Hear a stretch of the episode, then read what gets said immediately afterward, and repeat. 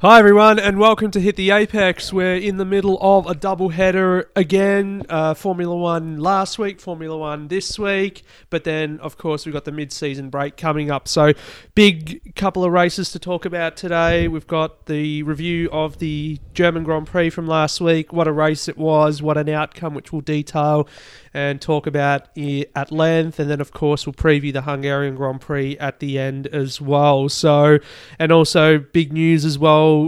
Coming yesterday in regards to the health of Sergio Marchionne. He sadly passed away, um, succumbing to complications from a surger, uh, shoulder surgery that he had, uh, an embolism, and unfortunately, yeah, he was un- unable to recover from that. So, yeah, thoughts with Ferrari and, of course, his family for that. But we'll talk a bit about Marchionne in length a bit later. But, yeah, Baden, that's... Um, the somber news that we start on. Unfortunately, it's big news that's rocked uh, the entire Formula One world, if not the automotive industry.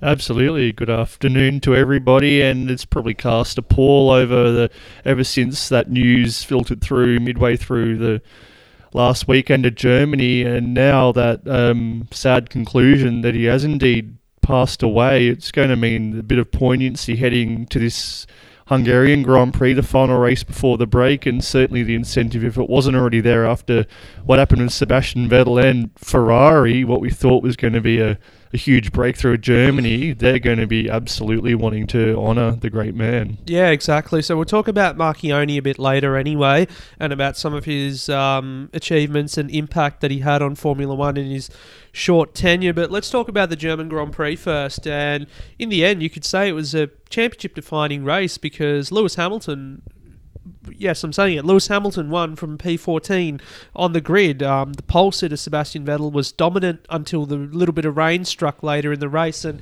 he crashed on lap fifty-two at the Sachs curve. Just um brief moment of, uh, I guess, lapse in concentration and error. Maybe it was like an Ayrton Senna at Monaco, nineteen eighty-eight. Um, yeah, he was leading the race. He had it all sewed up, but just then into the wall. And there goes his championship lead. There goes Ferrari's championship lead in the Constructors. And, yeah, Lewis Hamilton gifted this win. Love conquers all, or so you'd believe, according to the man himself. And as though he wasn't already cheesy enough, that one was just the... Really, the, the, I guess the straw that broke the camel's back for those who, um, again, you admire him as a driver, but his personality leaves so much to be desired, and really rubbed salt into the, the wounds when we thought it was going to be a really emphatic statement by Ferrari and Sebastian Vettel. You could argue it was a similar kind of low-impact crash to even Hamilton at China in two thousand seven, just the, the wet weather, and it doesn't take more than a, a moment of a lapse in concentration, and so damaging those implications, and Mercedes uh, pulled it off to maximum effect. Who would have thought, let alone having one Mercedes on the podium, for them to end up one two really did hurt, and with that backdrop of what was going on at board level. Yeah, exactly. So, of course, we had the news coming into the, the race, as we sort of just predicted last week in our podcast, that uh, we expect Mercedes to announce that Hamilton and Bottas would be renewed for twenty nineteen and beyond, and that was the case. Hamilton on a multi-year deal to see him at the end of twenty twenty. And for Bottas, he's got next year, but the option for twenty twenty as well on his contract. So, great result for Mercedes in the end there. And we'll go back to qualifying is where it all started for Lewis Hamilton. So, apparently his whole body language and demeanour the whole weekend was just not right. And then qualifying in Q two, he found himself out with uh, hydraulic, I think, damage he got um, by running over one of the curbs, and yeah, that was pretty somber if you're a Hamilton fan, and also for Mercedes, and we thought it was Ferrari's race from there to be sewn up. But anyway, he started the race on the soft tyres. He made the switch on lap forty-three for ultra softs, and basically he was in the right place at the right time when um, the safety car came out for Uh, the damage that Sebastian Vettel had caused, and Kimi Räikkönen, he was in a good position too, but he pitted for a second time under the safety car as well. We saw him with him earlier. There were some team orders at play for Vettel to get through, a bit vague, you could say, if uh, you're in Kimi Räikkönen's boots because he wasn't too happy about the way that it was communicated by Jock Clear, just being a bit too vague, suggesting that, oh, I suggest that you're on another strategy or something like that. And Kimi's like, can't you just be a bit more clear? As Kimi says all the time, is a no B S approach. Yeah, he's pretty much asking him to to spell it out to him, and you could see it from a, a mile away as soon as Raikkonen emerged ahead of Vettel after that really early stop for the Finn. The, uh, something was going to be at hand sooner than later, and probably Ferrari were clumsy. The way that they um, they held off on on being explicit about it, and, and looking back in hindsight, it arguably cost Raikkonen the victory with that time just messing around. And, and when it came down to it, uh, yeah, Raikkonen basically saying, oh, you want me to move aside, don't you? Just give me the word. And, and by the time it happened, I guess Mercedes and even Hamilton had, had really um, eaten away that security blanket, and, and maybe that arguably had a, an impact in Vettel's ultimate crash. You're just feeling that pressure that probably shouldn't have been there. Yeah, exactly. Letting Hamilton and Mercedes get back right up there. And of course, Hamilton was thinking about, or he was told to come in for that second stop, and then ultimately he chose to stay out. He was, it was either in or out, in or out, and then ultimately he just cut across the grass to, to stay on the track. And um, that was investigated post-race to no effect, because it was just a reprimand in the end for Hamilton. Because um, it was Lewis Hamilton. Well, perhaps, yes, it was. A lot of people after it took to social media and looked at Kimi Räikkönen had a similar incident happen a few years ago where he was then given a post-race penalty, but you know, no such, it was not the case for the race winner this time, with the stewards citing the fact that it was under the safety car, that it was not as dangerous as it would have been if it was a green flag's conditions. Even though it was raining, and you could have come yeah. out and collected someone. So yeah, exactly. So that's another way to look at it. But yeah, in the end, Hamilton gets the twenty-five points. Valtteri Bottas, when he made his second stop, he was pretty strong, but uh, there was team orders from Mercedes too. So um, he was trying to push. He almost had him on the safety car restart. But yeah, Mercedes then just told him to, to dial the engine down and... Um, bring the cars home. So yeah, Bottas on those fresher tyres could have easily had his first win of the season, but it wasn't to be. So yeah, hard to not have a bit of a bitter taste about that, considering, you know, with the Ferrari incident, it was because uh, you know, one guy was on the fresher tyres or whatever, was to get ahead, and now the same thing with Mercedes, but in reverse. So yeah, Bottas on the fresher tyres should have been able to win that race, but yeah, he wasn't allowed to in the end. Multiple stings in the, the tail, you could say, as soon as uh, Vettel had his demise, and, and for Bottas once more ahead of uh, Hamilton and looking quite racy, as though he could have made it work without that rain intervening, and, and out of nowhere Hamilton just finds himself um, the golden egg, as he did at uh, Azerbaijan. And you do have to wonder between both Finns there, he and Raikkonen, if these kind of opportunities where their teammates are in an adverse position and they they still end up uh, on the uh, the minor steps of the podium. Um, again, we ask every week, oh, we think it's a matter of uh, when, not if, that they'll have a, a victory, but these are the ones that make you very sceptical that um, these teams are going to do whatever they can to make sure that they're very much in the supporting roles. Well, at least for Bottas, he's already signed on for another year with Mercedes, so there's going to be plenty of opportunities yet, but... Um that's the top three for you. Then Max Verstappen, fourth, of course, as a sole Red Bull finisher. Dan Ricciardo, his day destroyed by the new power unit. And I'll repeat the word new, because there was a lot of, uh, what do you call it, hype around this at, before the weekend, that because he had to take those grid penalties and start from the rear of the grid because they brought the new power unit into the, the pool. But yeah, that new power unit decides to expire on him uh, on lap thirty, and halted what was a good comeback from him as well, along with Hamilton. But yeah, unfortunately for Dan, it just... You know, he's won two races this season, yet, you know, he's so far behind in the championship, he's not even in contention, you could say, anymore, unless he goes on an incredible run with Red Bull in the back half of the season. The wheels have fallen off slightly for him since that um, metaphoric drive at Monaco, and probably ties into that narrative with uh, Verstappen probably maturing a fair bit in that time, that he's going to be the leading light as Ricciardo can't capitalise. So you do hope that he can...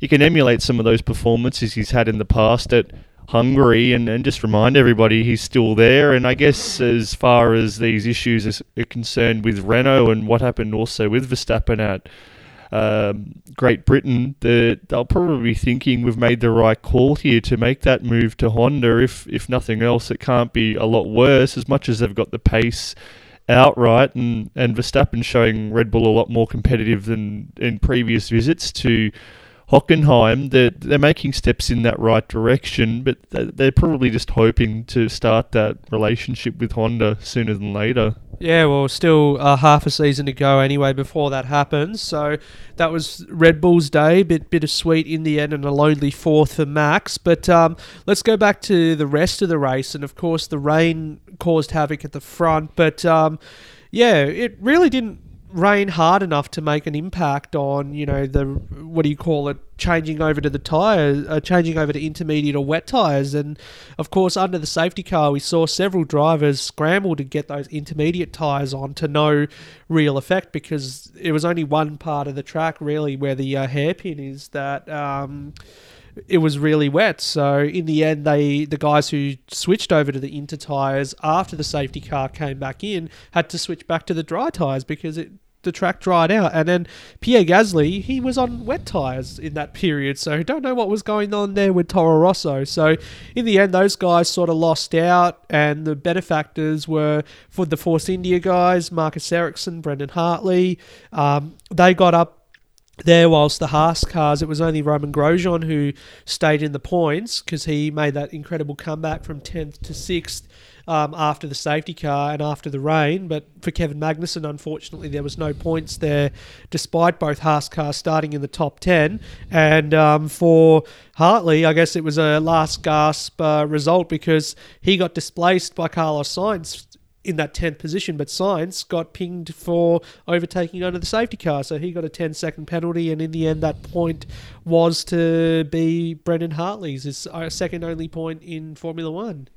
All got a bit complicated at the end there, but it was good to see some of those guys who haven't had a great uh, run being overshadowed by teammates, at least um, making the most of those opportunities. And uh, probably you, you can see that further towards the, the top, some of them just took a, a punt, and if it came off, that was great, and if not, then uh, so be it. It was probably a bit of a lower risk scenario, and um, you can see that ultimately that the man who won the race, he, he's the one who capitalised to full effect, and, and the other ones are probably just ruining, I don't know, uh, you could call it um, convention, making that late pit stop as much as they might have needed it. Who knows if their uh, existing set of rubber could have held on in those um, very changeable conditions. Yeah, so if it wasn't for that, then, you know, the I guess even the results in the midfield would have been much different. But I guess for Renault and for Haas, they still got solid points. Nico Hülkenberg at home, he was fifth,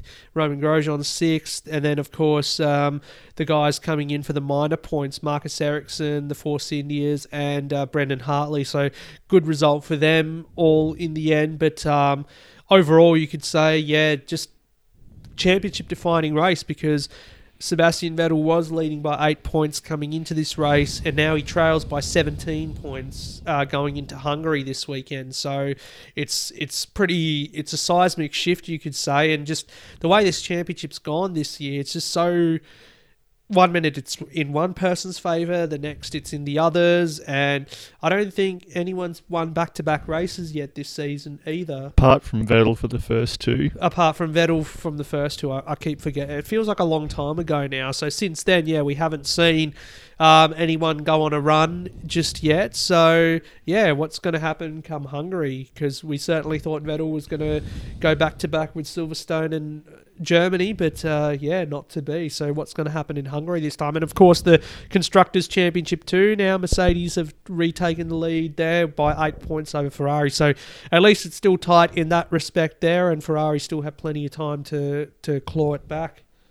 Oh, it would have been a huge dagger in the heart for Mercedes and Hamilton specifically had Vettel triumph, but it really puts the onus back on him to, to get it over the line at Hungary, if not at least finish ahead of Mercedes. Who knows where Red Bull might come into the equation there, but we do know, looking at last year, that's where the wheels fell off after the, the summer break. So this is one where really um, I guess the flow, the way it's been going, it's alternated each each race. The Ferrari can't miss a beat um, before the the little uh, siesta. Yeah, exactly. So drivers of the day then, um, I got to say Romain Grosjean. I wouldn't have thought that I'd be saying Grosjean at all this year as driver of the day, but yeah, he put in a solid effort for Haas, and to for him to score the team's only points as well, quite significant. And I guess he even came out after the race and said that if it wasn't for Hamilton, what he achieved, um, his little run from tenth to sixth in the final few laps of the race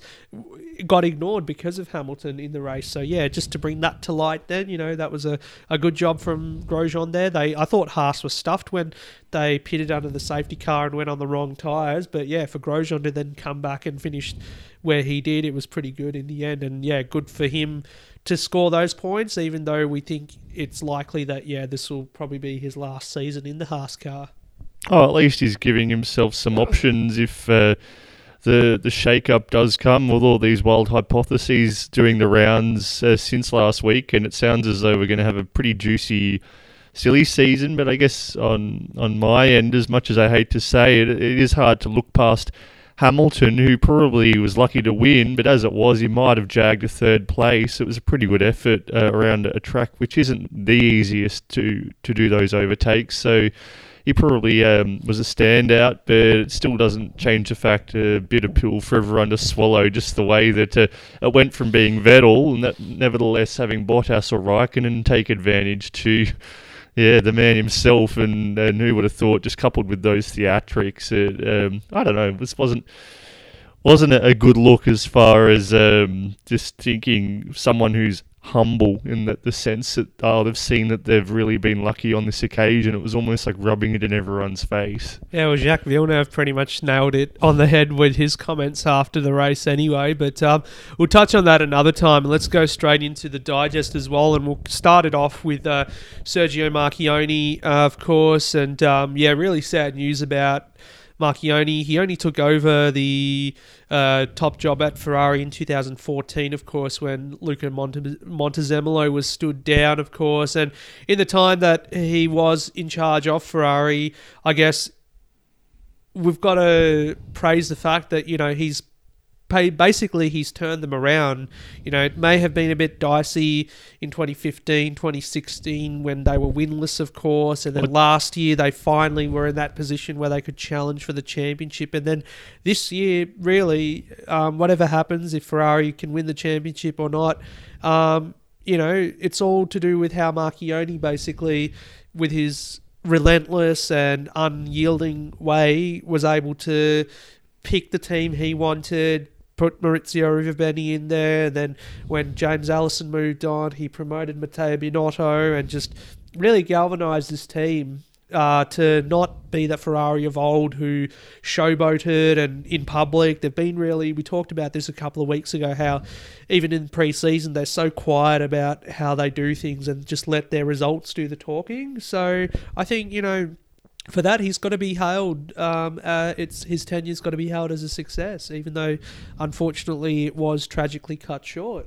Yeah, very combative from the outset, and you can see he was happy to, to make that generational change, and I think that's a trap Ferrari can't fall into now with the the, the next leadership group there. That uh, they don't stagnate and, and just pretend that it's it's all about, I guess, purely honouring him in this season. They still need to look towards that future and see that trajectory he's placed them on. That shouldn't be disrupted, and a lot of that talk now coming back to uh, that second seat at Ferrari, and whether that means that Kimi Räikkönen will now be retained when Marchionne was said to be a, a staunch supporter of Charles Leclerc. So if, if it comes to pass that there is no change there, you, you would hope that that's only a a short-term, I guess, stay of execution, and um, Ferrari, I think, would, from Marchionne's perspective, he would be happier to see them continue you know, on this um, path that he's set them on, and they've really exceeded all of those expectations to to where they were when he did enter, and it was diabolical talk going around that uh, really they were irrelevant, and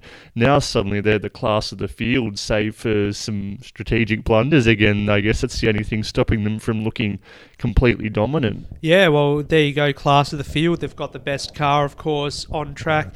now as well. But um, apart from Ferrari on track and everything, Marchionne was a strong political figure too, and I guess that alliance that he formed with Mercedes-Benz too of in recent times to try and oppose the new Formula One management over the twenty twenty-one regulations, trying to keep Formula One about being a manufacturer's sport as opposed to simplifying the regulations to get new people involved and to to simplify it for fans. So, you know, he was a staunch supporter of that, of course, and I guess another little achievement of his was bringing Alfa Romeo back into Formula One too, his little vision of having Alfa Romeo as a full factory team as well in the future. Hopefully that can still come to fruition. But then outside of Formula One, you look at uh, the Fiat Chrysler partnership and how he basically rescued Chrysler, um, who were pretty much sitting dead there in the United States as an automaker. So the Fiat Chrysler deal that happened in two thousand fourteen as well, which I'm sure a lot of people um, in the automotive industry and of course in U S finance and business and all that sort of mumbo jumbo, they would be praising him for, for that and what he offered them in that respect, whilst we can sit back and marvel at his achievements on the racetrack and in Formula One. Yeah, I think it's hard to go past. The probably people who are centric just to Formula One don't realise that greater influence he had on the automotive industry for, for decades, and you'll go down as one of the, at least of the twenty-first century, the major player in, in the way that that field has moved. So it, I guess it transcends Formula One. So he will be a big absence, and time will tell whether, again, uh, what he's put in place can be continued rather than just uh, carved up. Yeah, exactly. It'll be telling on both scenes what'll happen. So, staying in the United States anyway, uh, we had news earlier in the week that the Miami Grand Prix has been postponed. So, uh, Liberty Media looking not to rush it in before twenty twenty, which I think is a positive thing, despite all the negative press that it was getting about the fact that, oh, you know, it's to do with their incompetence and yada, yada, yada. I think it's a, a good thing that rather than rushing it in for next year and not having it at its best or whatever the best it can be, you know, we can l- wait for it for another year. They still haven't fully finalized the track layout too, with those council permits and all that sort all that sort of stuff. So yeah, I'm sure that they would be happy to sit it out for next year, because from what we gather, Miami seems to be what Liberty hoped to be their centerpiece event. Not that Monaco isn't, but like for Liberty Media's Formula One, Miami's like the the start of a new era for them. That, you know, this is the first event that they've sort of nurtured and um, brought up themselves, and yeah, it's going to be sort of just covered in what they're all about. You can see just like they've taken that longer term approach, making their presence felt. They've introduced those uh, more immediate improvements, but for for this one, when it comes to actual venues, they they, they don't want to go in too soon and have a have a failure where it's all been just rushed in for the, the sake of it. And the silver lining is there is a bit of talk around Hockenheim getting a reprieve there and potentially being on the calendar for consecutive seasons for the first time since two thousand six, so that would be quite something. And uh, based on what we saw last weekend, it would be a pretty nice outcome. But uh, if that doesn't happen anyway, the calendar will sit at twenty races, and I don't think too many people will complain that it won't be going upwards rather than stagnating, at least for the immediate future. Yeah, I guess what was telling with Hockenheim was the fact that um, the grandstands were actually full this time. Like, you compare it to pictures from twenty sixteen, and where they actually had to use sponsorship signing to Uh, sort of fill the, the spaces where there wasn't people sitting in the grandstands. So the fact that there were actually full grandstands goes to show you that Liberty have done a good job to market the race and advertise it to get those people back in. And I guess with Max Verstappen, you know, his legion of fans go wherever um, across the world and certainly across Europe. So they certainly take up a a fair portion of the grandstand size. So yeah, good for good outcome over the weekend as far as the attendance goes. So it'd be great to see if we get a regular German Grand Prix over the years, because yeah, you know, Seb and Ferrari could certainly, even though it hasn't yet yielded those championships, it could still yet turn into that sort of Schumacher era where he was churning out championships year after year. Yeah, they're starting to believe again. The last probably decade, it's been hit and miss, and, and that talk as well that potentially Aston, if not Zandvoort, will come on board as the Dutch Grand Prix. That would that would be a, a logical candidate to do this, alternating with um, Hockenheim if it's not going to be Nürburgring anytime soon. And, and the more circuits in Europe, the better, I guess, in balance with these new Far Eastern ventures that the sport seems to be embracing. Yeah, uh, going back to the Dutch thing, I'm probably not a big fan of the idea of Formula One going to Assen purely because of the MotoGP aspect, is because they'd have to then resurface the track to suit F one, and of course, you know, look at making some modifications too as far as runoff and all that is concerned. So m- Assen is, you know, that special track. It's like the cathedral for uh, MotoGP, so best left alone, I think. But yeah, there's plenty of other venues that they could exploit in um, the Netherlands, whether they do a Uh, Rotterdam street race or whatever, or as you say, return to Zandvoort. So yeah, options are there, but yeah, Dutch Grand Prix would be great as well in the future. So moving it on still, and Force India, could they go under this week? That's the question we're going to ask for the next few weeks until something happens, because yeah, it's uh, looking pretty diabolical. They're running out of money, the development is stagnated, and now talk of even the drivers perhaps looking to jump ship. So Esteban Ocon, could he be low Loaned off to, to Renault by Mercedes-Benz, of course? And then um, Sergio Perez, could he go to Haas as far as, you know, silly season is concerned? So yeah, not looking really good for Force India. And you were telling me earlier in the week that perhaps there might be the option that uh, Lance Stroll's looking to make the move along with his millions from his uh, father over to Force India. That could potentially save the team. But yeah, Vijay Mallya seems a bit stubborn about the price he wants to sell the team for still.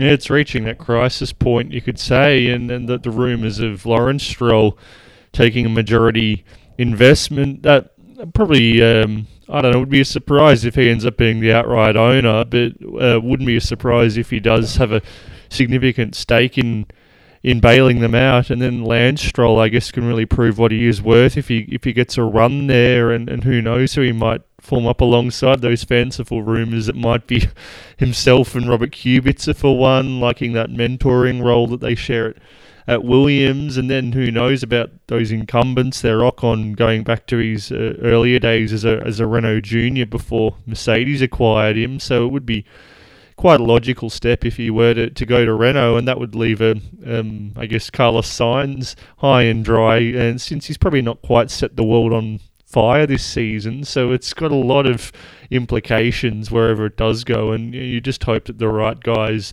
aren't left off the grid, such as a Sergio Perez, who, who's really redeemed himself a bit this season, probably flew under the radar, and that talk, whether it is a Haas or a Sauber. Or yeah, return to Sauber now, uh, just talked about as well for Sergio Perez. But going back to what you're saying before about, you know, the right people being on the grid, Carlos Sainz is certainly another one of those drivers who, yeah, he hasn't set the world on fire in the Renault this season, but um, it would be a bit Um, harsh if he found himself on the outer. And whether, you know, because it looks like Daniel Ricciardo will stay at Red Bull now, does um, Sainz then, if he, of course, if Ocon doesn't, of course, come over to Renault, then it looks like perhaps he'll go to McLaren maybe. I mean, Stoffel Vandoorne could be out, and it could be the te- team Spaniard there with Alonso and Sainz. Or if Alonso leaves, will it be uh, Sainz who replaces him, or and Vandoorne, whether he gets maintained for another season? A bit of talk about Vandoorne, he could yet surface at Williams.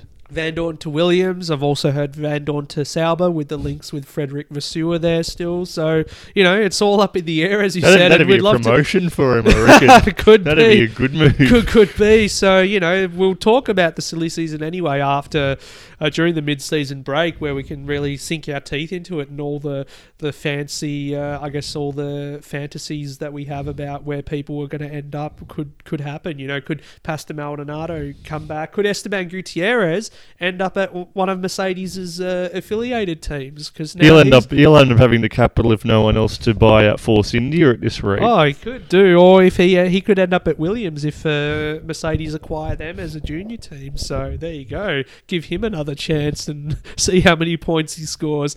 Anyway, let's move it on. We'll talk supercars now, and we had Ipswich on over the weekend. Um, with the two races there for the super sprint, and um, starting off with seventh heaven for Scott McLaughlin, of course, seventh win in two thousand eighteen on the Saturday race. He was dominant, um, typically from pole position, and yeah, already at this point of the season, he's one win away from equaling his tally of wins from two thousand seventeen. So it just shows you how dominant he's been this season and how consistent, where last year there was those days where he and the team would find themselves in um, losing points because they were just not good enough on the day. This year, on those days where they're not good enough, he still comes home to finish second or third, or as best as he can as far as damage limitation is concerned. So it's a big step up from twenty seventeen.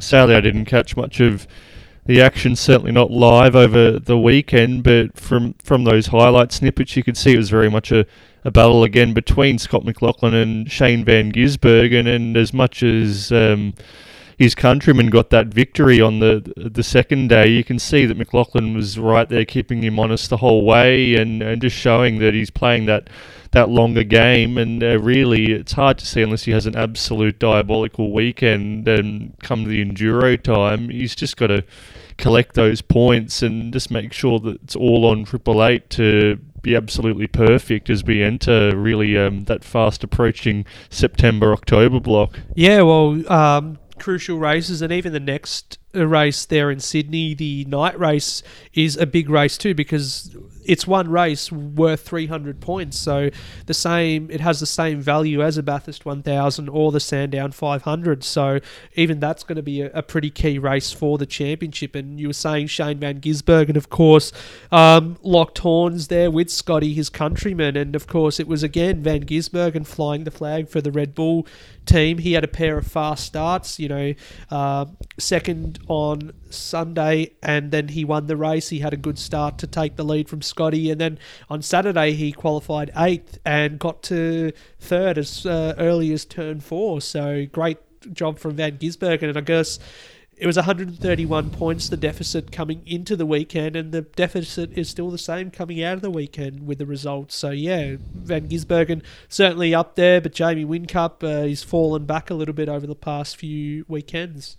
Yeah, I think it's pretty clear as it stands that Van Gisbergen's got that momentum within the Triple Eight camp, and uh, for for Whincup, who knows if there'll be that talk alongside Craig Lowndes' impending departure, whether his his days as the leading charge is, is over, and, and you can see that they're looking perhaps to the, the future. Van Gisbergen still being under thirty, it's hard to believe he's been around for so long, but he's got plenty of mileage in the tank, and I guess they'll be trying to put their efforts behind um, the Kiwi there if he's their best chance, because the way it's going with the yeah Triple Eight, Fabian Coulthard's not really anywhere in that picture, so they're all going to have their their money on McLaughlin.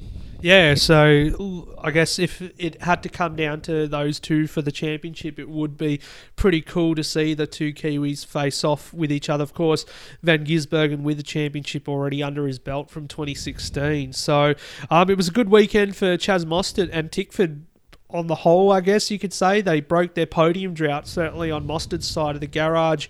Of course, he finished third in the Sunday race, but Uh, on Saturday he was really quick too, but he had that post-qualifying penalty for impeding Van Gisbergen that put him back in the field. Otherwise he was he qualified second, and he could have easily had a shot at the win perhaps. So I guess positive signs from the camp, but still it's it's a long way to go for them. Richie Stanaway probably had his best weekend as well um, this year, finishing tenth I think it was in one of the races, so a bit of progress there. But yeah, they're going to have to look at unlocking the secrets of the the Mustard car across the rest of the cars. And a bit of talk during the rounds that if it's not going to be Simona De Silvestro, then it could be that Roland Dane's very closely analysing Chaz Mostert for that vacant seat um, when Craig Lowndes um takes his um, scales back his commitments to the Enduro Cup. So that would be fascinating, that uh, divide between manufacturers tied in with uh, Mustang coming onto the scene. It would be quite a tough call, since Mostert's probably seen as the, the great hope for, for ProDrive moving forward, but he's got a fair bit to, to think about. When, he, when I guess Tickford does get it right, he seems to be the one delivering those results. Yeah, well, I guess when the question was put to him over the weekend, he was pretty, he just pretty much ignored the question altogether. So yeah, perhaps there is a bit of discussion there about his future. I personally think he'll stay at Tickford, being, of course, the Ford faithful. My my long-term bet is twenty twenty he could surface at D J R T P. Yeah, he could, you know, stay within the Ford umbrella, but go over back to D J R Team Penske. So perhaps, um, yeah, you know, for the short term, of course, as you said as well, Mustang coming on board next year, that's a, a seismic shift for the Ford team. So it's about being in the right place at the right time. And of course, uh, if it, it all goes well for Ford and with the Mustang, perhaps staying at Tickford will be the right thing for, for Chaz Mostert. Yeah, you'd say you'd give it at least one more year. He's got that contract, and you couldn't blame him if he's still languishing with an underdeveloped car. That, that carrot, if it's there, if, say, a Jamie Whincup wants to scale back his own commitments, then if the, the call came, then you couldn't blame him. People have done it in the past, and you think they're rusted on Holden or or Ford drivers, so it's not without precedent. So you'd think at least if he gives it twenty nineteen to see if ProDrive gets its act together in that collaboration with D J R T P under that Mustang banner.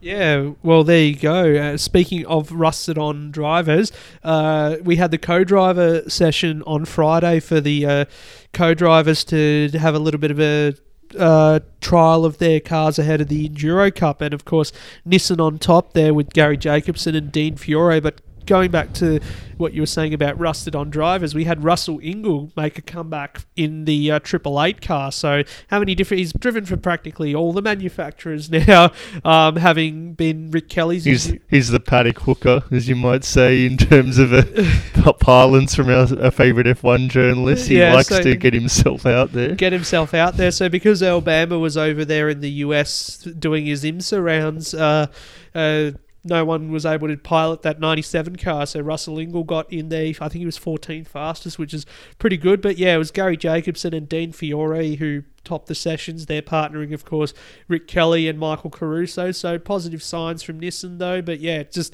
whenever you see the co-drivers in the car, you get that sense that, yep, we're getting close to that time of the year, the Enduro time, which is probably the best time of the year for the Supercars Championship. So plenty to look forward to. And yeah, it's only, I think, two more rounds, and then of course uh, Sandown will be upon us in September.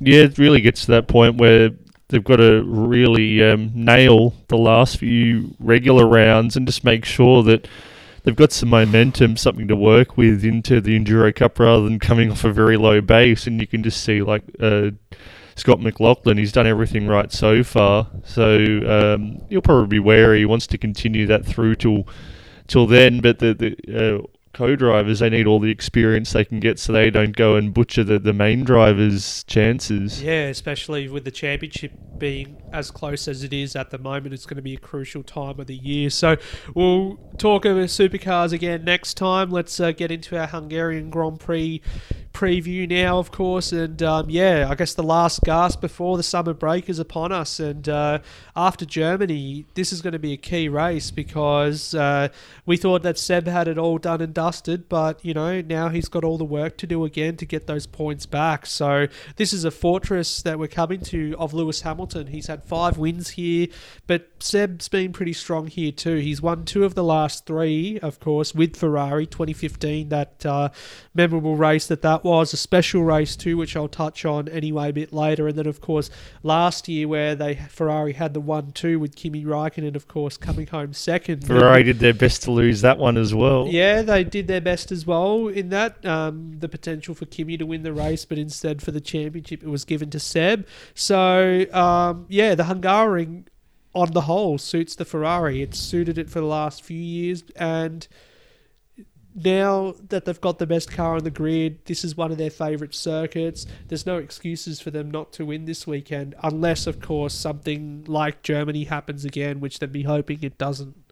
Yeah, if they drop this one, you'd almost argue that it's Mercedes' title to lose just on momentum, Ferrari not taking those chances. And you'd hope if Vettel has another calamity that Kimi Räikkönen is finally in that position to to inherit the the victory, or, or dare we say, we can't dismiss again Red Bull, the way they've shown that they're always waiting in the wings. And this is a circuit like maybe even an Austria where they're just lurking very much within... Um, within earshot if something goes wrong for Ferrari or Mercedes, and I guess Daniel Ricciardo, as we mentioned before, he'll be wanting some redemption, and particularly as a strong circuit in his past. He came to blows last year as well with his teammates, so he's got a, a bit um, of time he wants to make up for there. But Ferrari, I guess, as we alluded to off the top, just that poignancy of wanting to to honour the godfather in Marchionne, you think that'd be incentive enough just to be absolutely meticulous? Yeah, well, it was special, as I said before, in twenty fifteen when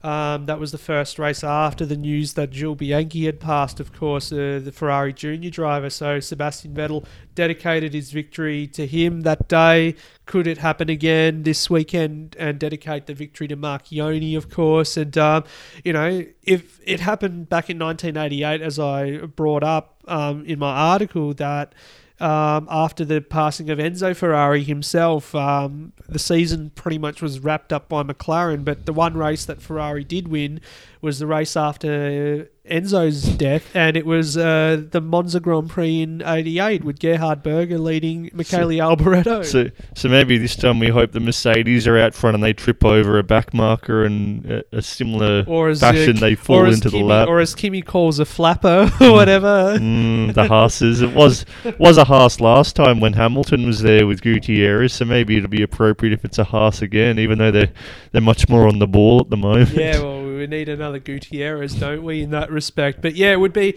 a significant win for Ferrari, of course, with what's happened, um, and of course it'll springboard them towards that championship. Um, but going back to Red Bull, of course, Daniel Ricciardo had the win here in twenty fourteen, and it's a circuit that has more focus on the chassis and less on the power, so it'll expose those deficits on the chassis side. But Red Bull have had the strong chassis. They won there in Austria, even though it was a power circuit, so shouldn't they be even more closer this time round, you'd think?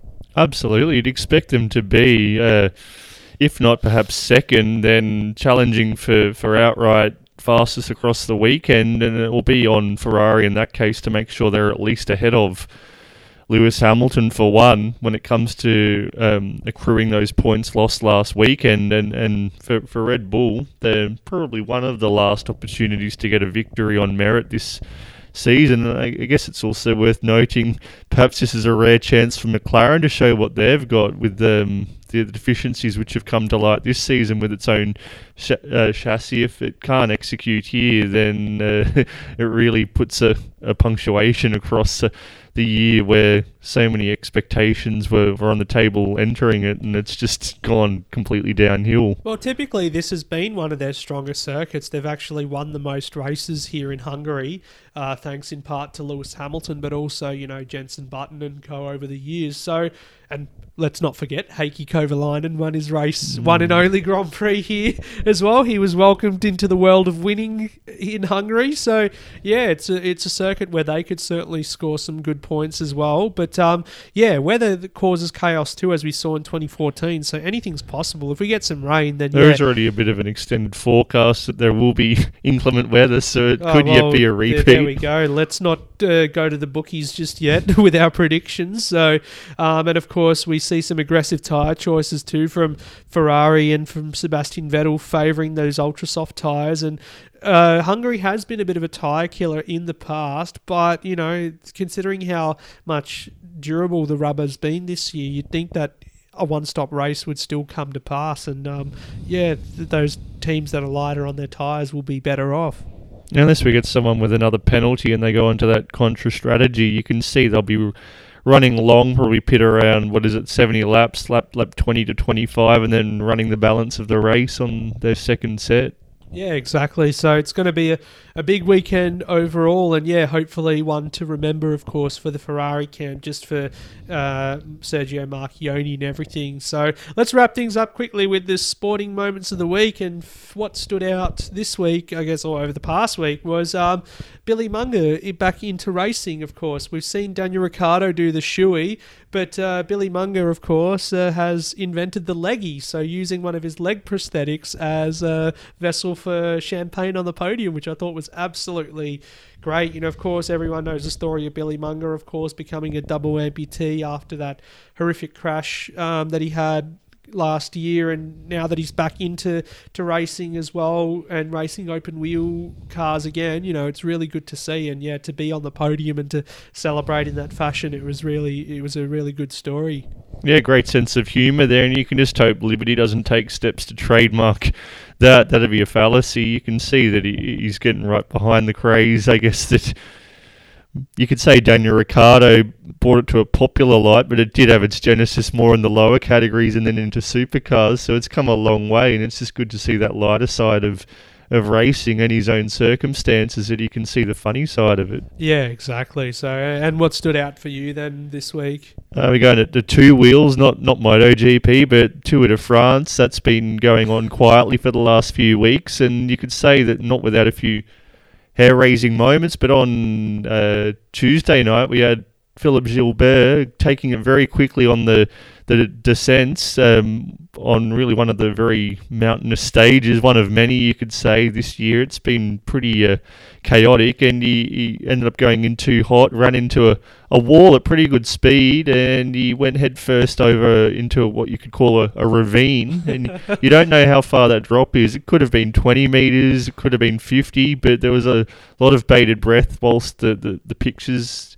Uh, I guess waited to to reveal the extent of it, but it was quite miraculous. It, within a few minutes, he was resurfaced, and not only was he um, physically sound, not needing to be carted away in an ambulance, he was back on his bike, and he concluded this stage sixty k to go, and um, really maintained his, his lead he had at that time. He was very competitive overall, and you find out after the stage that he had broken his kneecap. So, oh, okay, well. so that, that put paid to anything continuing, but just the fact that he a- was able to ride on, probably on massive adrenaline, but it shows they're made of something different, and it takes them to a new level at this uh, event. And a nicer story after some of the ugliest scenes we've seen with capsicum spray and union protests going on the farm countryside there. It's been a little bit um, spiteful, you could say. Yeah, so a nice story to come out of there at least, um, and hopefully he does recover well, and good on him for soldiering on through the rest of that stage where